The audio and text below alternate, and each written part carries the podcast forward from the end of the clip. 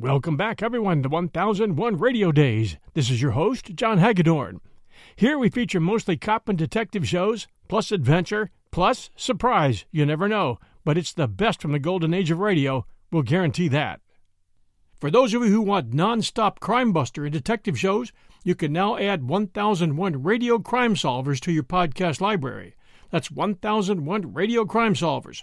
Brand new for 2023 and growing fast. Enjoy!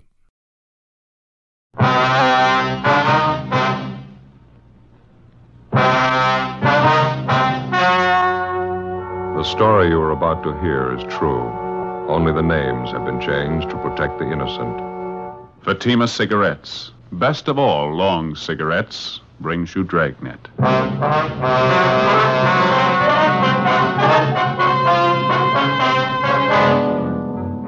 You're a detective sergeant. You're assigned to accident investigation, hit and run detail. You receive a call that two elderly women have been struck down in a crosswalk by a hit and run driver. The women lie in Georgia Street Hospital. Their condition is critical. Your job? Find the driver. In Fatima, the difference is quality. Yes, in Fatima, the difference is quality. Quality of tobaccos. The finest domestic and Turkish varieties, extra mild, superbly blended, to give you Fatima's much different, much better flavor and aroma. Quality of manufacture.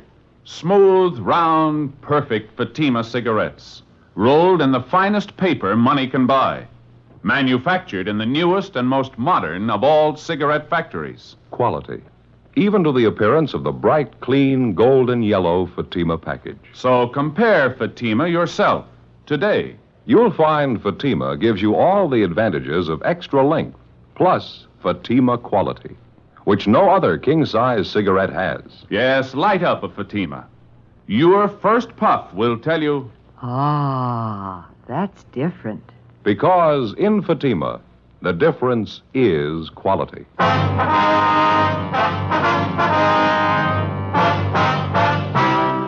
Dragnet, the documented drama of an actual crime. For the next 30 minutes, in cooperation with the Los Angeles Police Department, you will travel step by step on the side of the law through an actual case transcribed from official police files. From beginning to end, from crime to punishment, Dragnet is the story of your police force in action. It was Saturday, September 5th. It was mild in Los Angeles. We were working the day watch out of accident investigation, hit and run detail. My partner's Ben Romero. The boss is Benny Caldwell, chief of traffic. My name's Friday. It was 7:35 p.m. when I got to 4656 Collis Avenue. My front door. Is that you, Joseph? Yeah, Ma. Got both Sunday papers. Oh, good. Hmm. It's nice music on the radio, isn't it? Yeah, it's pretty. It's your favorite song, isn't it? Yes. See you in my dreams. Every Saturday night we used to get together down at the old Cromwell house on West Adams Boulevard. Weekly dance, you know. Yeah, I know. It was a lovely old home down there. Had a beautiful ballroom upstairs. Always had a good time at the Cromwell house. Was that before you were married? Oh, my, yes. Met your father through Mildred Cromwell, you know. She was quite fond of him, too. Is that so? Yes, she was. Hmm, oh, nothing serious, but she used to think quite a lot of Sam. And you broke him up, huh? Now, Joseph, you know I wouldn't do a thing like that. If Millie was only mildly interested in Sam. I wouldn't come between two people that were happy. You know that. No, that isn't the way he used to tell it. Said you just broke him up, that's all. Yes. Well. He ever tell you about the time all the girls invited some of the fellows from the Royal Order of the Western Wildlife Protective Brotherhood, Southern Charter, over to the basket raffle? To a what? Basket raffle. All the girls packed tasty lunches, and the boys bid for them at auction. Oh, yeah. uh-huh. It was a warm summer evening, just like tonight. It was a grand affair. Annie Shellman was there with Jim Donahoe, and your father came with Lorenzo Fisher, the grand vizier of the wildlifers. Yeah, sounds like quite an evening. Oh, it was, Joseph. It really was. Samuel bid the highest for my basket. Ten dollars and fifteen cents. I'll always think to this day that's the reason Millie Cromwell's been so cool toward me. Yeah, could be. You want part of the examiner, Ma? Oh, thank you, son. I want to finish turning this collar on your shirt. Okay. You wouldn't think a basket lunch could come between two good friends, would you? I beg your pardon? What's that? Who'd ever think a basket lunch should break up a friendship like Millie Cromwell's and mine? No, ma'am, you wouldn't. I'll get it, Ma.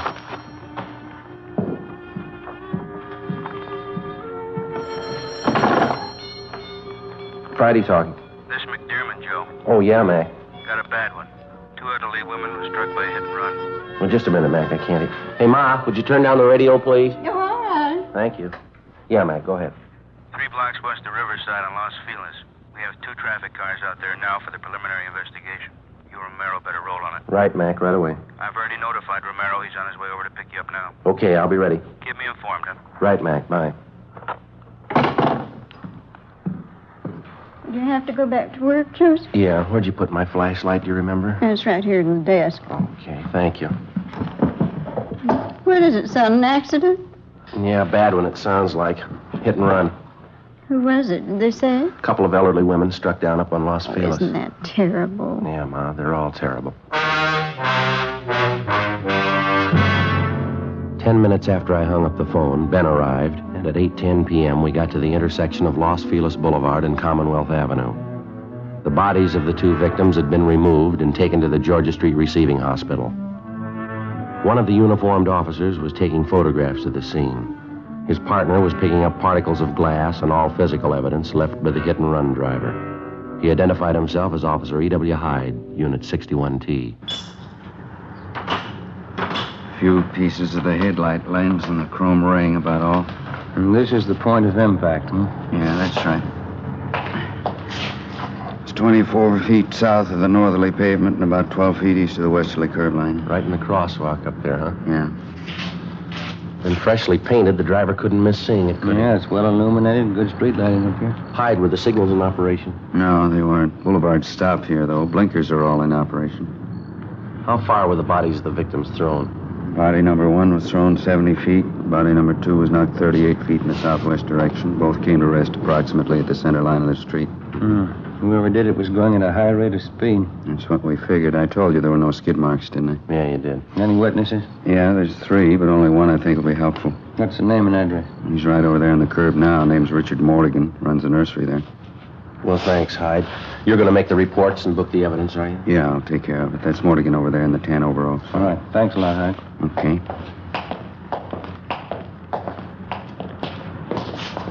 Uh, your name, Richard Morgan, is that right, sir? Yeah, that's right. Police officers, Mr. Morgan. This is Sergeant Romero. How are you? Hi, sir. My name's Friday. We're out of accident investigation. I'd like to talk to you about the accident that just happened here. Sure was a bad one. Hope you catch those kids. Didn't even slow down. I understand you witnessed the accident. Wonder if you'd be kind enough to tell us what you saw. I was just closing up my nursery here. Just unlocked my car and was about to get in when I saw this car come shooting up Los Feliz there. Fast clip. Hmm. Where were the two women? They were just stepping off the curb under the crosswalk over there. I could tell they didn't see the car. Yelled, honked my horn. Guess I wasn't quick enough. It was just awful. Go on, Mr. Morgan. Oh, the way that car hit those women looked to me like he knocked them 50 feet at least.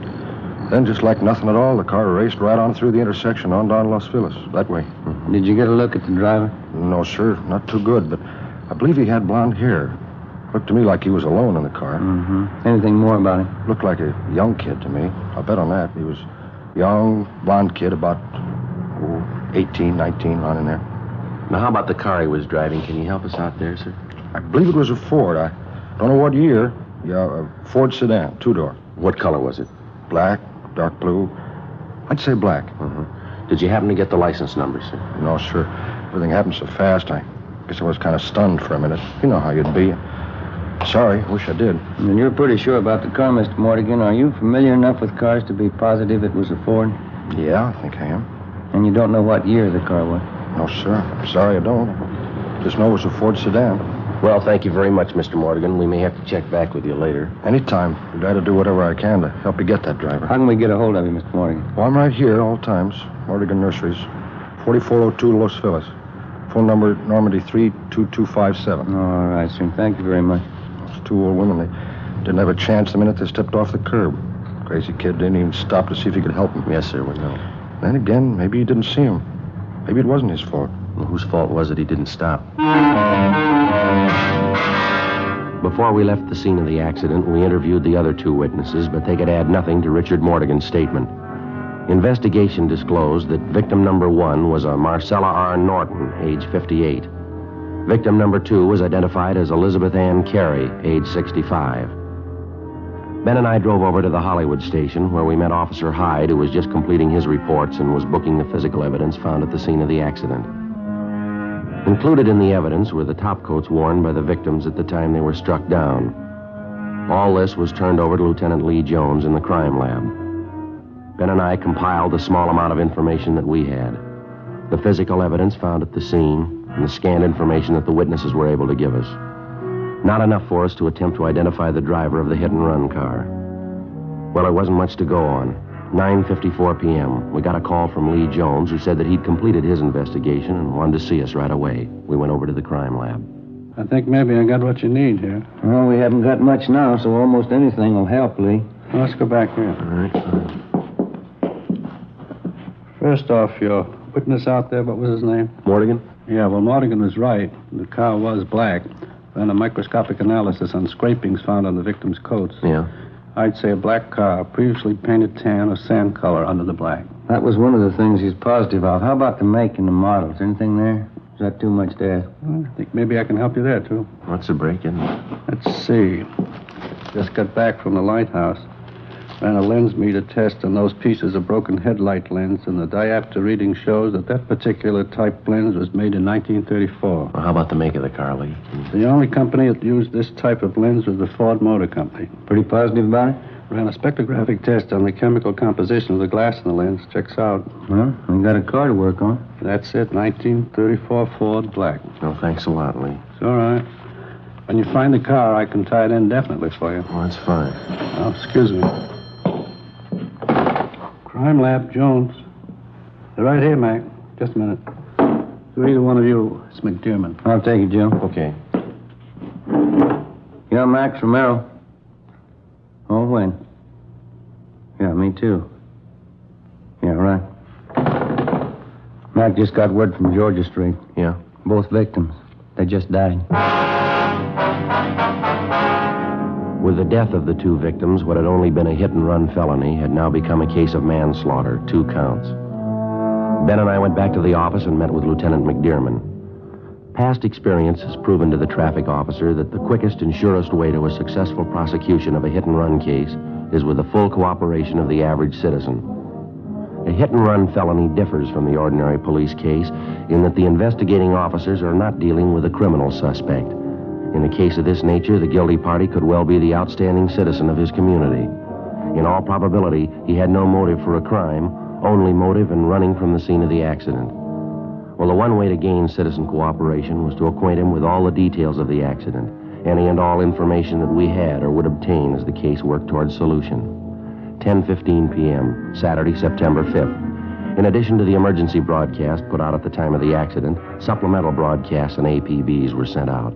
Ben and I then started to make up a special police bulletin. Wanted for manslaughter and hit and run felony. Okay. Uh, information regarding identity of occupant of following hit and run vehicle. Hmm. Regarding identity of occupant. Yeah. Vehicle, okay. Got it? Mm-hmm. Involved in accident resulting in death of two female pedestrians. Uh, accident. Pedestrian. Accident occurred September 5th. Approximately what time, Joe? Uh, 7.30 p.m. Right. On Los Feliz Boulevard at intersection of Commonwealth Avenue. Okay. Now, can I see what we got? Mm-hmm. Thank you. Occupant, young male, Caucasian, approximately 18 to 19 years of age. Vehicle, 1934 Ford sedan. black with tan undercoat, driven by male occupant. This car will have extensive damage to front end. Facsimile photographs of type of car wanted appear on this bulletin. Got the photos right here. Side, front, and back view. Okay, this ought to do it. Let's get it down to the printing bureau right away, huh? Yeah, auto paint shops, wrecking yards, garages, repair stations, used car lots, insurance company. The daily papers are running a spread on it in the next edition. That ought to cover it. Yeah, it's all there if it gets to the right person. Wednesday, September 9th, 10:45 a.m. The inquest of the two hit and run victims was held, and the jury returned a quick verdict of manslaughter, two counts, naming a John Doe as guilty. For the next three weeks, we received numerous phone calls concerning the black Ford sedan. All leads were checked out and failed to materialize. Cars fitting the description of the wanted vehicle were constantly being stopped and the occupants questioned. We got nowhere. Ben and I followed up on our bulletins. We checked various garages and paint shops. Used car lots were checked and rechecked. No luck. Monday, October 3rd, 2:30 p.m. We were on our way back to the office after having canvassed several wrecking yards and repair stations. I never knew they made so many black 34 Ford. Yeah. I don't see how we could have overlooked anything, you? No, I don't. Something ought to break on this thing soon. We just had a little more to go on. That license number, if somebody could have seen it. Yeah, that'd help, wouldn't it? Hmm. I'll get it. Traffic Friday. Hello, my name is Dan Provost. I run a used car lot in Dan's Corner at 54736th Avenue. Yes, sir? I'd like to talk to somebody regarding that last bulletin you sent out September 7th this year. Well, I think maybe I can help you, sir. That 34 Ford you're looking for on that hit and run thing? Yeah, that's right. Young kid, blonde, says he's got some repair work for us. Yeah? I got one of my mechanics stalling him now. What's the car look like, Mr. Provost? Like the one you're looking for. The reason I called is because he says he banged up the front end. Right away, I remembered the bulletin. All right, sir. See if you can hold him there, will you? We'll be right over. I'll do my best. We'll be right there, sir. I think I've got your man for you. It took us 15 minutes to get to 5473 6th Avenue, Dan's Corner. We crossed over the gravel covered lot to the rear where we found a small wooden shack marked office. Dan Provost met us at the door. I'm Provost. You the police? Yes, sir, that's right. I'm sorry. I did my best, but I couldn't hold him here without making him suspicious, but I'm sure he'll be back. How do you know? You see, he bought this car from us, says he had a little accident and wanted us to fix it up for him. I told him we would if he'd bring it in. Why do you think he left? It's only been about 15 minutes since you called us downtown. Well, he might have heard me talking to you. Well, if he did, and he's our man, I doubt very much if he'll be back. Oh, I bet he will. Blonde kid, about 19 years old, driving a black 34 Ford, just like the one you're after. Well, can you give us his name and the license number of the car? Sure, it's Curly Watson. License number, I got it right here. 9R9 707. I looked it up on his contract. And this name, Curley. You have his full name? Sorry, I guess I'm a little excited. It's uh, Wilfred E. Watson. Everybody around here calls him Curly. I'm pretty sure he's the one you want. I know that car. I bought it from us about five months ago. Well, it's just too bad you couldn't have detained him just a little longer, Mr. Provost. Well, like I say, you don't have to worry. He'll be back. What makes you so sure? From the way he described the damage to us, I'd say he's got about seventy-five to hundred dollars worth of work on that front end. Yeah. I know he's the man you want. I'm going to be in trouble if he's not. What do you mean? Well, it was the only thing I could do on the spur of the moment like that. Yeah. That's how I know for sure he'll be back here. Well, how's that? I told him I'd fix his car free.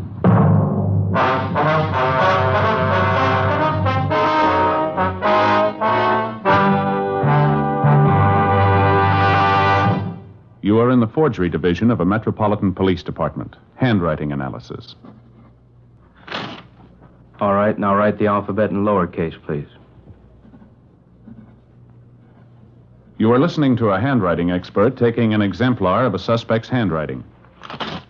Now write the numerals from 1 to 10, please. This handwriting sample will be compared with a forged signature. Side by side, two signatures may often look alike, but closer examination will prove a world of difference. You'll find the same is true when you compare king size cigarettes. Fatimas are the same length as any other king size cigarette, 85 millimeters.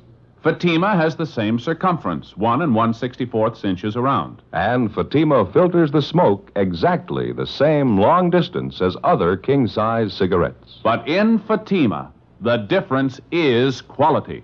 Fatima gives you extra mildness, a much different, much better flavor and aroma.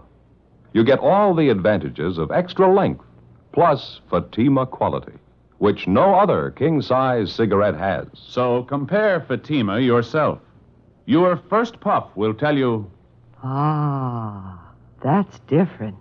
Yes, in Fatima, the difference is quality. Best of all, long cigarettes.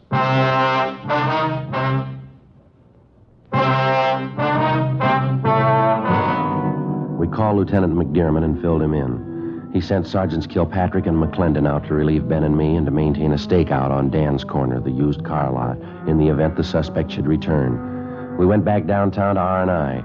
Wilfred E. Watson had a record and was wanted by the Fresno Police Department where he had jumped bail. The charge was grand theft. We took Watson's mugshot back to the used car lot where he was positively identified by Dan Provost. Ben and I went to his last known address. The landlady told us that Watson had moved approximately a month ago and had not left a forwarding address. From his mama sheet, we obtained a list of his friends and associates. All efforts to locate him failed. The stakeout continued. We showed the mug shot to Richard Mortigan, the one good witness to the accident. He said he could not identify Watson as he did not get too good a look at him, but he stated that there was a possibility that he could be the man. A week went by. The whereabouts of the suspect was still unknown. Tuesday, October 10th, Ben and I were out running down a lead on Watson when we received a call to return to the office. Lieutenant McDermott met us as we got there. I put that call in for you. Anything doing there? I got a lead. I don't know how good it'll be, but we ought to check it out right away. Well, what do you got? We just received a call from the Santa Monica PD. Uh-huh. Uh, Mrs. Agnes Hastings called in and gave him a little something. Yeah? As I say, maybe there's nothing in it, but see what you think. All right. Uh, the Hastings woman stopped in at a local soda fountain down there. A place is patronized by the hot rod crowd. Mm-hmm. Said she overheard part of a conversation between a couple of the kids. Yeah? This one dark-haired boy was sitting at the counter when another kid walked in the front door. Uh, the kid that came in had red hair. The dark-haired kid said, "Hi, Red," and the redhead sat down by him. Yeah. And one of the kids made some remark about the boy's red hair. Asked him why he dyed it. The redhead said, "Well, they're looking for a blonde, aren't they?" Yeah? It could be a little something, huh? Yeah, I thought so. Then the Hastings woman followed the redheaded boy outside and took the license number of his car. Mm-hmm. Anything there? I don't know yet. Ran it through DMV, but it's not in the file. Mark Benson's got a call into Sacramento now. Anything new on Watson? No, nothing yet. Where can we find this Agnes Hastings, Mac? Oh, here's the address right here. Okay, thank you. Well, that's all she had. Said she'd been following the hit and run story in the papers. Thought this might be worth forwarding anyway. Yeah. Oh, just a minute. Mm-hmm. Traffic, McDermott. Oh, hi, Art. Yeah? Oh, you did, huh? Mm-hmm. Yeah, I see. Uh-huh. Yeah. Yeah, right. Bye. That was Art Kilpatrick. He and McClendon picked up Watson. Yeah? Anything? They're bringing him in now. They say this Watson denies the hit and run. Jones will check his car over, then we'll know a little more. Well, there's not much we can do till we hear from Benson on the Santa Monica thing. Well, maybe there is. What's that? We got two leads. We can hope one of them's right. While waiting for the call from Mark Benson at CHP, Ben and I drove over to the police garage on South Figueroa. Wilfred Watson's car had been impounded, and Lee Jones had made his investigation. His findings eliminated Watson's 34 Ford as being the hit and run car. Investigation showed that Watson's car was involved in an accident, but this was five days prior to the killing of the two women pedestrians. Wilfred E. Watson was booked for the Fresno authorities for prosecution on their warrant. This left only the one lead, the red-headed boy who had dyed his hair. If Agnes Hastings' observations had been correct, the fact that the boy originally had blonde hair made him a possible suspect. 11 a.m. The information from DMV came through from Sacramento. The car was registered to a Calvin L. Martin, 16 Boardwalk Lane, Santa Monica. The car was a 1939 Dodge sedan, legal the same. 16 Boardwalk Lane was a small beach house facing out on the Pacific Ocean in the town of Santa Monica. 11:26 a.m. We arrived in front of the house. This is it, number 16. Yeah, all right, let's go up on the porch. Mm-hmm. I don't see anybody around. Looks like nobody's home. Well, let's try the bell. Mm-hmm.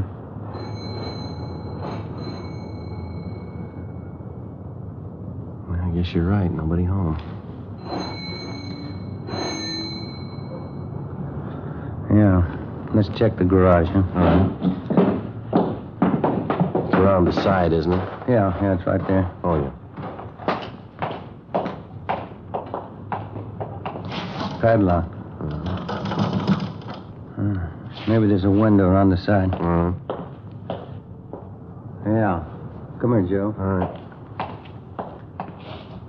Window's kind of dirty. I'll wipe it off a little. Yeah, that's better, huh?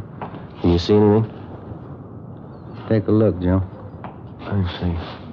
Yeah. Looks like a 34 Ford to me. Notice the left front fender? Yeah. Pretty badly dented, isn't it? Hmm. Looks like we're home, maybe, huh? Well, I'd like to get a closer look. Thanks much, Sid. See you back at work, huh? Sure. Okay. Young kid got out of a car out front. Looks like a redhead from here. Come on.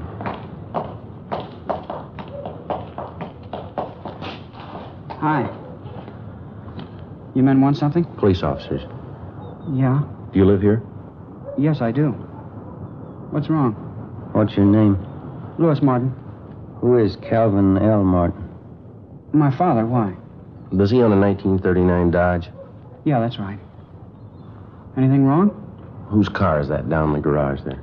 Belongs to a friend of mine. I just let him keep it in there. What's his name? Jesse. Yeah, well, Jesse what? Jesse Armstrong. Where does he live? Over on Venice Boulevard. What's the number? I don't know offhand. And you let him park his car here in your garage and you don't know where he lives? Well, I know, but I just can't think of it. I don't understand. What's wrong? You got a key to the garage? No, Jesse's got it. You don't keep a key to your own garage? No, I let Jesse keep it. You always had red hair. Sure. Why? Red on top and blonde at the roots. Is that it?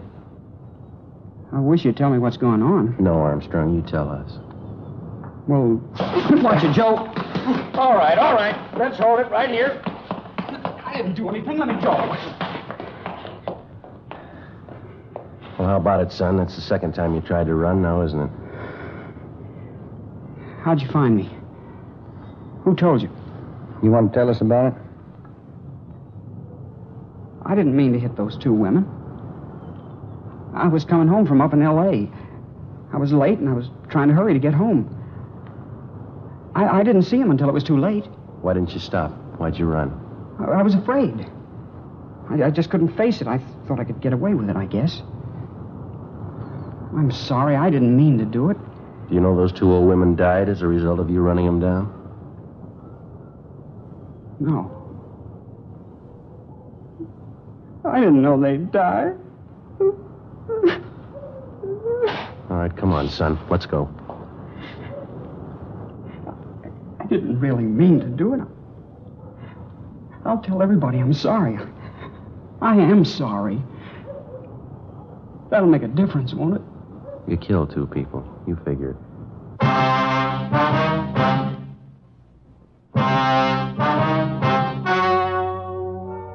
The story you have just heard was true.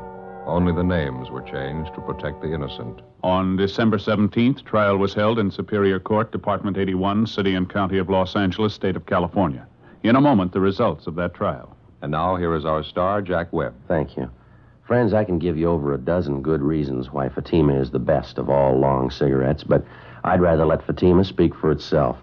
That's why I suggest that you buy a pack tomorrow, and then compare Fatima with any other long cigarette. You'll find, just as I have, Fatima's extra mildness gives you a much better flavor and aroma. You get all the advantages of extra length plus Fatima quality, which no other king size cigarette has. Ask your dealer for Fatima. Best of all long cigarettes.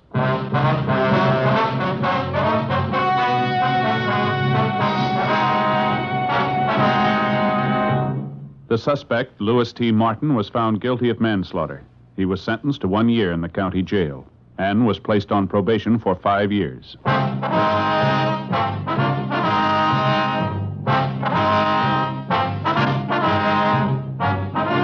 You have just heard Dragnet, a series of authentic cases from official files. Technical advice comes from the Office of Chief of Police W.H. Parker, Los Angeles Police Department.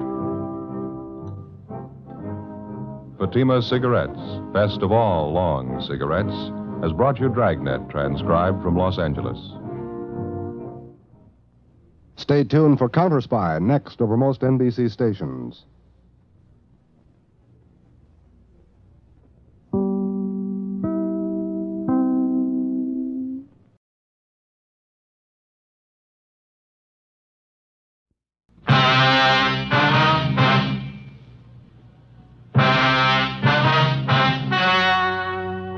Story you are about to hear is true. Only the names have been changed to protect the innocent. Fatima Cigarettes, best of all long cigarettes, brings you Dragnet.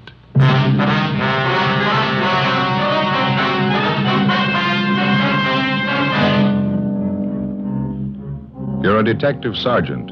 You're assigned to homicide detail. An elderly man reports the sudden death of his wife.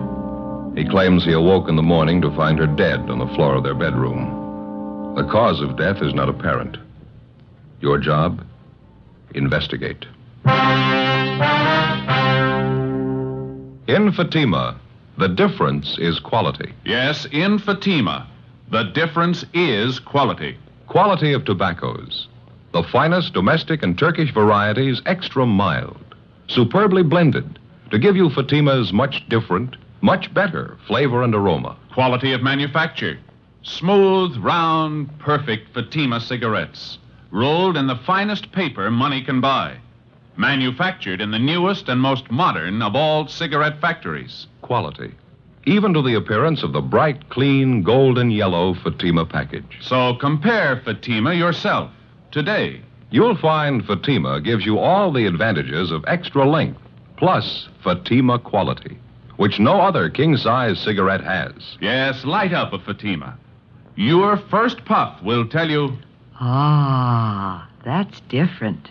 Because in Fatima, the difference is quality.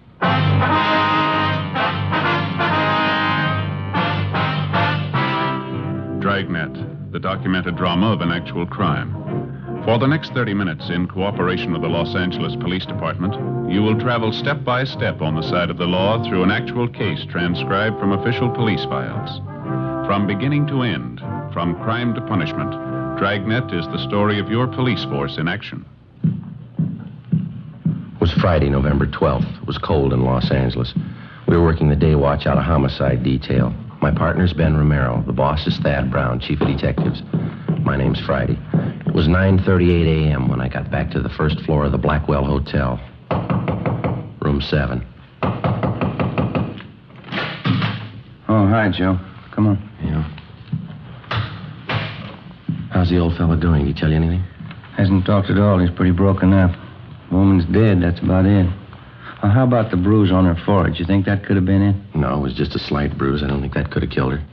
They moved the body out of the room yet? Yeah, they just did, taking it downtown for the autopsy. Well, I guess we can take the old man back to his own room now, huh? Yeah, I think so. He's back here in the kitchen there. Mm. Fixed him a cup of coffee. Still feeling pretty bad. Mm-hmm. Mr. Turner, would you like to go back to your room now? Everything's been fixed up. Mr. Turner? What happened? You can tell me. What happened to Gertrude? I'm afraid we don't know, Mr. Turner. Not yet. I told you about it, didn't I? Woke up this morning about 8 o'clock. Put my arm over on the pillow and she wasn't there. And I got up and I saw her laying on the floor. My wife, Gertrude. I felt her arm. She was cold. Ice cold. Somebody ought to know what happened. Well, we'll let you know just as soon as we get the coroner's report, sir. Would you like to go back to your own room now? What's the coroner have to do with it? Well, he's going to have to perform an autopsy. We'll have the report for you tomorrow morning. I don't want him to do that to Gertrude. I don't want him to. Oh, I'm sorry, sir. I'm afraid it's necessary. Deaths of this kind, there was no doctor in attendance, nobody to sign the death certificate. There's nothing I can do, nothing to help her. I'm sorry, Mr. Turner.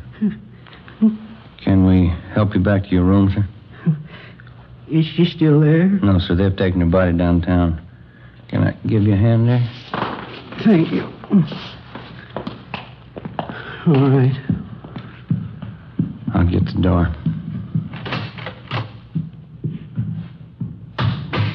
Where'd Mr. Parkson go?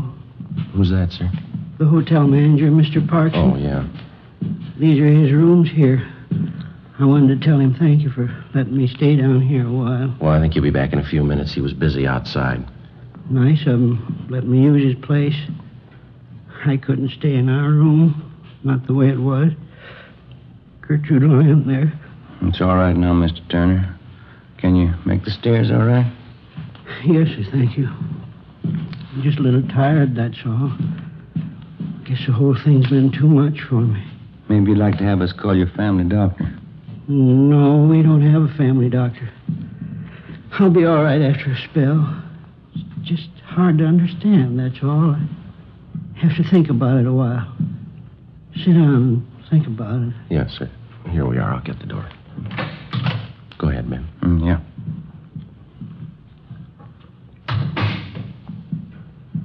It's right there on the floor, officer. It's where I found her when I woke up. Right there by the bed. Mm-hmm. Where have they taken her? Downtown, Mr. Turner, to the county morgue. Oh. They'll let me see her, won't they? Yes, sir, they will. Do you feel up to answering a few questions for us now? All right. I'll tell you everything I know about it. I don't see how it's going to help anything. We'll try to make it as brief as possible, sir. Now, your wife's full name is Gertrude Agnes Turner, is that right? Yes, that's right. Her age? Let's see, uh, Gertrude, 63. Yeah, that's it. I'm four years older than her. That's how I always tell. Was your wife in good health, Mr. Turner? Under a doctor's care, anything like that? No. Nothing wrong with her I know of. Heart trouble? Anything like that? No, sir. She used to have headaches every now and then. A doctor friend of ours back home used to send pills for her to take. That's about all. How was your wife feeling last night? Was she all right then? Just fine. When I woke up, I put my arm over on her pillow. She wasn't there. Then I got up and saw her laying on the floor, right by the bed. Gertrude. She was ice cold. There was a little bruise up here on her forehead. I, I thought I was dreaming. She was dead. We weren't even married a year. You want to go on, sir? You think you feel all right? Yeah, it's all right, officer. I got a little bit of brandy in that cupboard over there. Think I could use some if you two officers don't mind? That's perfectly all right, sir. Yeah, I'll get it, Mr. Turner. We had it all figured out Tuesday, November 16th. That's her name's day. How's that. November 16th. It's my wife's name's day. You see, Gertrude's a German girl. A lot of German people don't celebrate their birthday. They celebrate their name's day instead. Next Tuesday's St. Gertrude's Day. Oh, I see. There you are, Mr. Turner. Thank you. Either one of you officers care for some brandy? You're certainly welcome to it. No, thank you very much.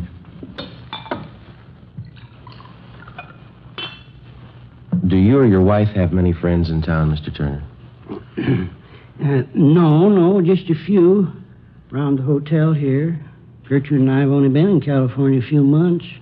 Come out from Indiana, you know, Fort Wayne. Yes, sir. No relatives here? No, sir. Wife only had one relative living, sister. She's she's back in Indiana. Well, how did you and your wife get along, all right? Oh, fine. We never had any trouble. I loved her, officer. Did your wife have any enemies that you know of, sir? People she didn't get along with? Somebody who might have wanted to hurt her? Well, I can't think of anyone. Well, how about some of the men your wife knew before she married you, Mr. Turner? Any bad feelings one of them might have had towards your wife? No, sir, not that I know of. Besides, all her old friends are still back there in Indiana. Mm-hmm. You say your marriage was working out pretty well. Your wife didn't have any gentlemen friends that she might have been interested in? No, sir, I know that for the truth. Gertrude spent her time at home. She didn't run around. She was a good wife. Mm-hmm. Would you know if your wife had any reason at all to take her own life, maybe? Well, that's the last thing in the world Gertrude to do. No reason for it. We had too many things to look forward to. Oh, lots of things. You don't stop living just because you pass 65. Yes, sir. Tell me the truth, officer. Don't you really know what happened to her? No, sir, no more than you do. Afraid we'll have to wait for that coroner's report. I don't understand it, officer. How am I supposed to understand it? Sir? I went to bed last night and I had a wife. Yes, sir. Today's my day off. We're going to take a car ride down the beach. That's the dress she was going to wear hanging up there. Gertrude made it herself. She was, she was going to wear it today. I'll try to take it easy, Mr. Turner. I beg your pardon. She's all I had. Why should she have to die? She didn't have to die, did she? I don't know, sir. Maybe she didn't have a choice.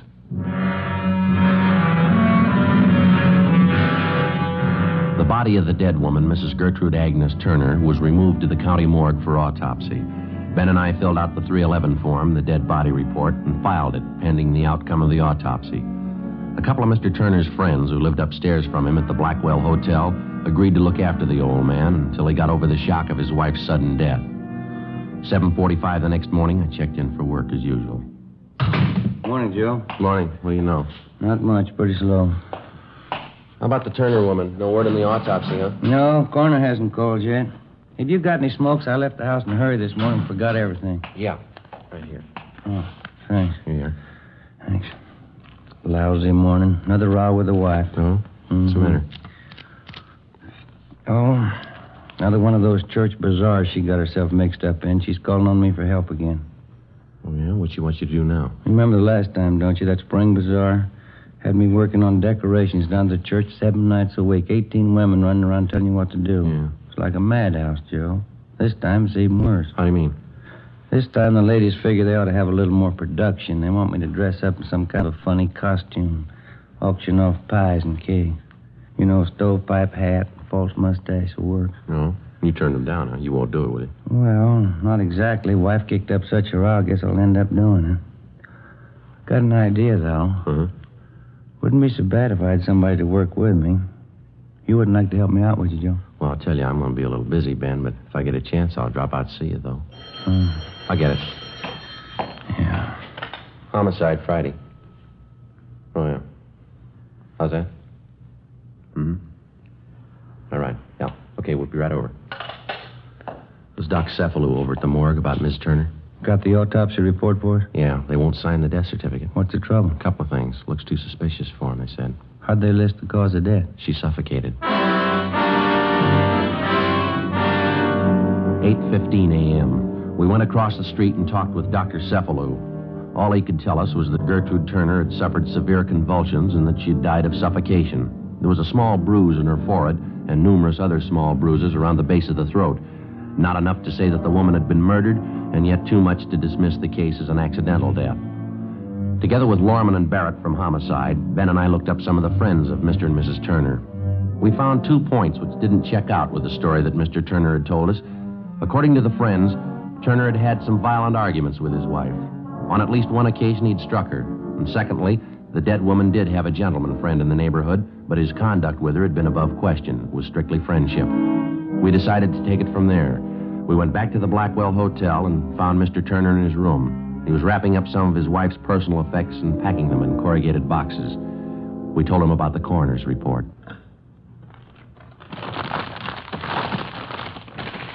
I don't think I believe that, Sergeant.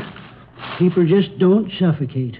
There's got to be a reason for it. Yes, sir. That's what we're looking for. Well, don't they know? Can't they tell you how it happened? The, the doctors? Well, she had severe convulsions. She suffocated. That's just all they could tell us. With a bruise on her head, Gertrude's forehead. What did they say about that? Well, that wasn't the cause of death, Mr. Turner. She could have gotten a bump when she fell out of bed. It might have been that. It might not. I just don't understand. You'd think there'd be some way of telling. Well, we were around talking to some of your friends in the neighborhood this morning, friends of you and your wife. Yeah. Oh, they've been real friends, officers. Every one of them. Been up to see me, brought me meals and things. Say, isn't that a pretty thing? Just look at that. Yes, sir. Real bone china. The cup and the saucer. Gertrude used to collect 'em. Had all kinds. Pretty. Yes, sir. When we were talking to you yesterday, sir, you told us that you and your wife got along pretty well. No arguments? Yes, sir, that's right. Well, now, some of your friends tell us that you used to argue with your wife quite a bit. Who told you that? Some of your friends here in the neighborhood. Is that true? Oh. When we first got married, Gertrude and I, I guess we had a few spats. No different than other people. Getting used to each other, things like that, you know. Mm-hmm. Well, did you ever strike your wife, Mr. Turner? Why do you ask that? Routine question. Did you ever strike your wife? Mr. Turner? Yes. One of the first arguments we had. I don't even remember what it was about. That's how important it was. Mm-hmm. I Well, I lost my temper, I guess. I, I kind of slapped her. Oh, I felt like a no good bum. Never once happened again. Slapping Gertrude. It's hard to remember it right now. Well, we asked you the same question yesterday, sir. Couldn't you have told us that then? Oh, I'm sorry, officer. I, I guess I missed it. I, well, I wasn't feeling too good. I think you know what I mean. But you remember us asking if your wife had any gentleman friends? Yes, I remember that. Well, now, is it true? Well, there's one fella name's Clyde Warren. Runs a drugstore down the street. I guess Gertrude knew him better than anybody, but he was my friend, too. Well, did you ever complain to this Clyde Warren that he was spending too much time around your wife, that he ought to see less of her? I think I did maybe once or twice. It was kind of in a fooling way. Certainly didn't mean it.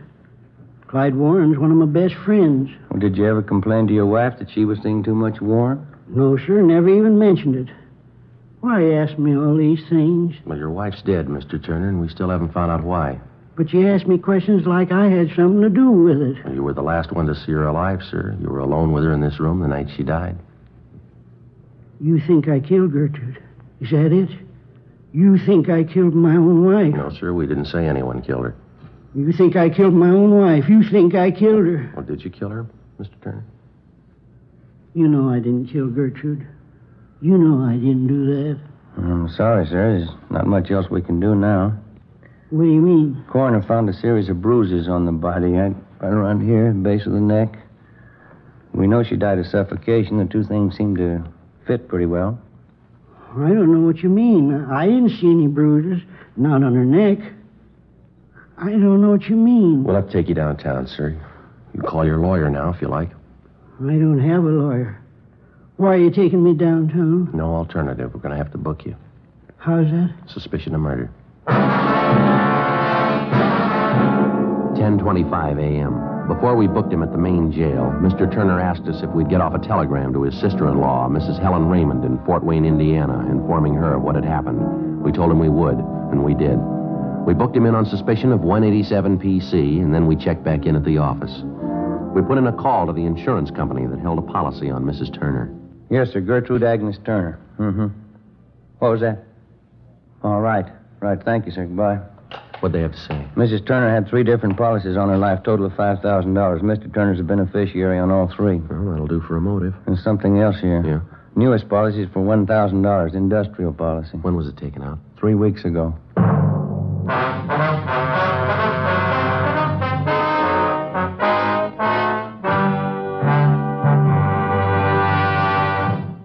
are in the Scientific Investigation Division of the Metropolitan Police Department, the ballistics room.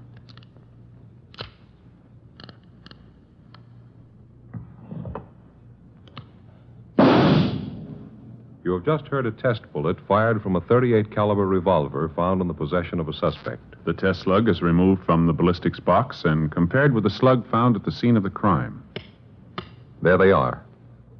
Side by side, they look alike, but examination will prove a world of difference.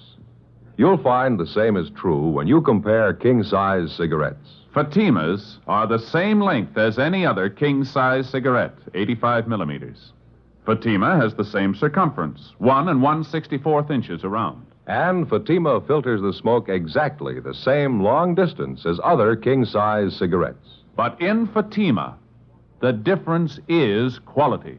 Fatima gives you extra mildness, a much different, much better flavor and aroma. You get all the advantages of extra length plus Fatima quality, which no other king size cigarette has. So compare Fatima yourself. Your first puff will tell you Ah, that's different. Yes, in Fatima, the difference is quality. Buy Fatima. Best of all long cigarettes.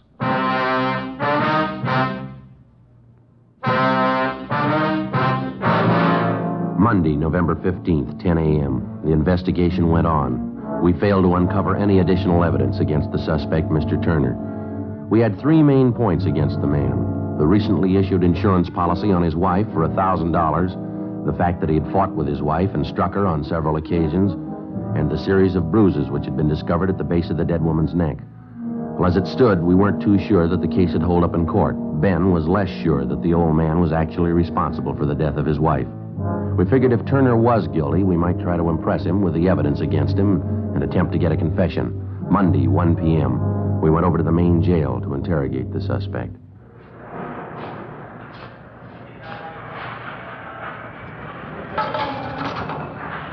You want to step aside there? They want to lock that door. Oh, yes, sir. This way, Mr. Turner. I'll get the light switch. Right in here, Mr. Turner. Mr. Turner, you'd like to sit down? All right. Thank you. Why'd you come to see me? Have you found out something? We've been checking a little bit further into the case, Mr. Turner. We got a few more questions for you, if you don't mind. Did you send the message to my sister-in-law, Mrs. Raymond, the one I asked you to send? Yes, sir. We took care of it. You got the address right, didn't you? Fort Wayne, Indiana? That's right. Just sent a telegram, told her all about it. That was two days ago. She should have gotten it by now. I haven't heard a word from her. Are you sure she got the telegram all right? Pretty sure. We'll check on it when we get back to the office. A few things we got here that you might like to know about, sir. Maybe you can help clear them up for us. What's that, officer? We understand that your wife, Gertrude, had some insurance on herself. $5,000 worth? Yes, that's right. Something you want to know about it? Well, she named you as the beneficiary in each of her policies. Is that correct? Yes, sir. Gertrude was a great believer in insurance. Don't hold with it too much myself. She used to tell me all the time. Yes, sir. In case she died first, she wanted me to have a little something for old age. Something to retire on. And get a little ranch out in the valley. I understand she took out a policy just lately, a thousand dollars, about three weeks ago. I know about it. I didn't want her to do it. Clean waste of money, I told her. Payments are pretty steep. Well, sir, is there anybody who can back that up? That you told your wife you didn't want her to take out that policy? No, I don't think so. We didn't talk about our business with other people. Mm-hmm. Yeah. Friday, Romero. Yeah? What is it? Phone call says it's important. Either one of you. You want to get it, Ben? You okay? You can take it out the desk here. All right, thanks. I think I know what you mean. The insurance. You think that's why I killed Gertrude, isn't that right? Well, sir, put yourself in our place, Mr. Turner. What would you think? You know in your heart I didn't kill my wife. You know that in your heart. Well, they don't pay us for what we believe, Turner. They pay us to get the facts, to run down evidence. Doesn't make any difference what I believe. But you know I didn't kill her. You know that, don't you? Well, sir, I know we asked you if you ever argued with your wife, and you told us no. We found out you beat her up a couple of times. We asked you if she was friendly with any of the men in the neighborhood. You told us no. We found one. We asked you about the bruises the coroner found on her neck. You don't know. You can't explain them. We asked you if your wife had been ill, if she had any sickness to explain her dying the way she did, and you said no. We asked you about the insurance. You can't explain that either.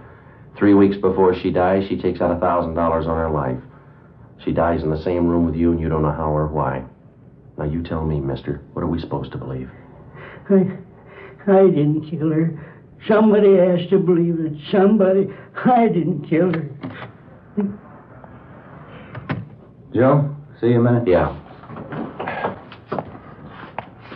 Yeah. That phone call, it was long distance. Turner's sister-in-law, Mrs. Raymond. What you want? Calling from Fort Wayne. She's flying out here tonight.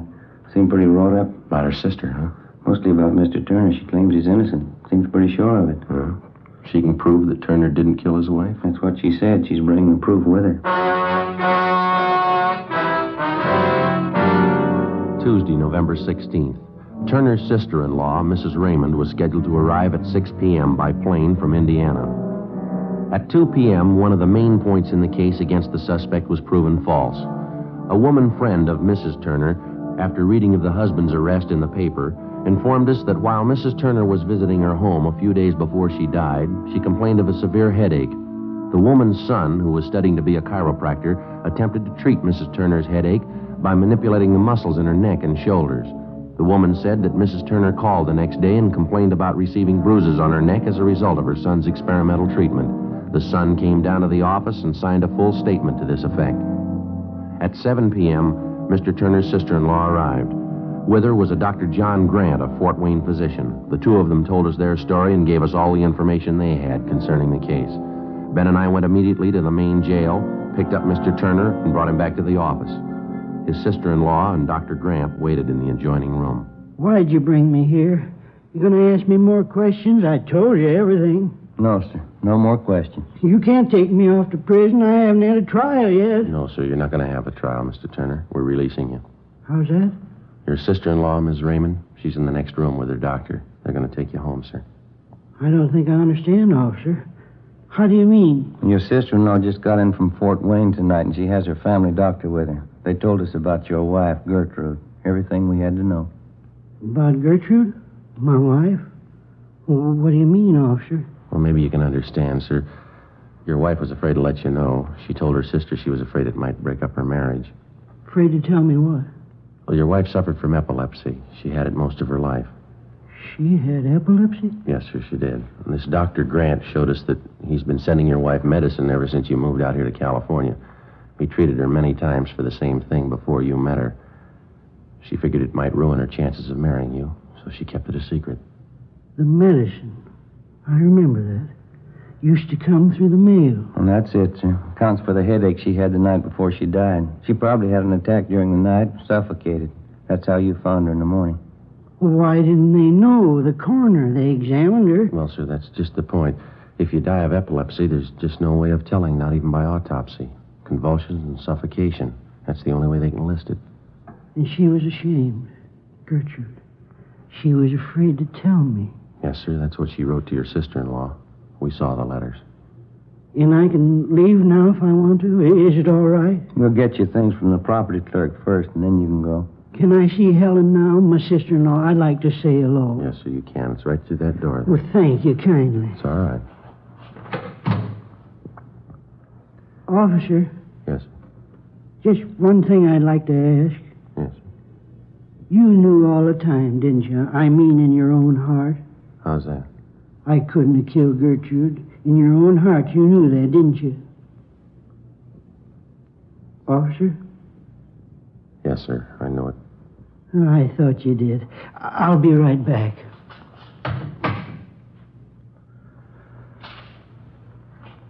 Joe?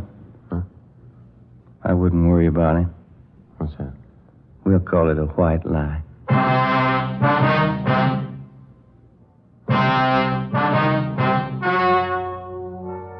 The story you have just heard was true. Only the names were changed to protect the innocent. On November 16th, a meeting was held in the office of Blaine Steed, captain of homicide. In a moment, the results of that meeting. And now here is our star, Jack Webb. Thank you. Friends, the makers of Fatima do everything possible to produce the king size cigarette that you want, just as we on Dragnet try to bring you the kind of entertainment that you want.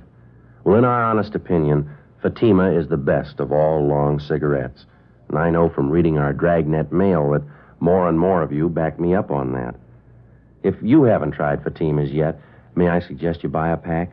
You'll find Fatima gives you all the advantages of extra length plus Fatima quality, which no other king size cigarette has. Remember, tomorrow, first chance you get, buy Fatima.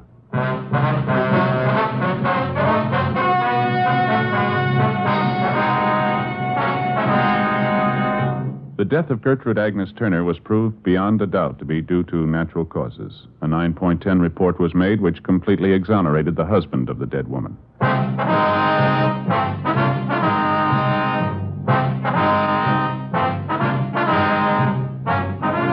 You have just heard Dragnet, a series of authentic cases from official files. Technical advice comes from the Office of Chief of Police W.H. Parker, Los Angeles Police Department.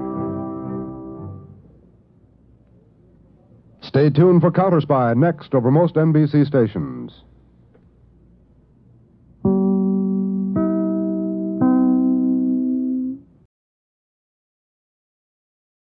Thanks for joining us at 1001 Radio Days, your home for the best of Golden Age radio, when radio was king. If you enjoyed tonight's show, please do take a moment and send us a review. We always appreciate reviews, and they help new listeners find us. Until next time, this is your host, John Hagedorn. Stay safe, and we'll be back soon at 1001 Radio Days. And one note don't forget to pick up 1001 Radio Crime Solvers. That's 1001 Radio Crime Solvers. This is your host, John Hagedorn, and we'll be back soon.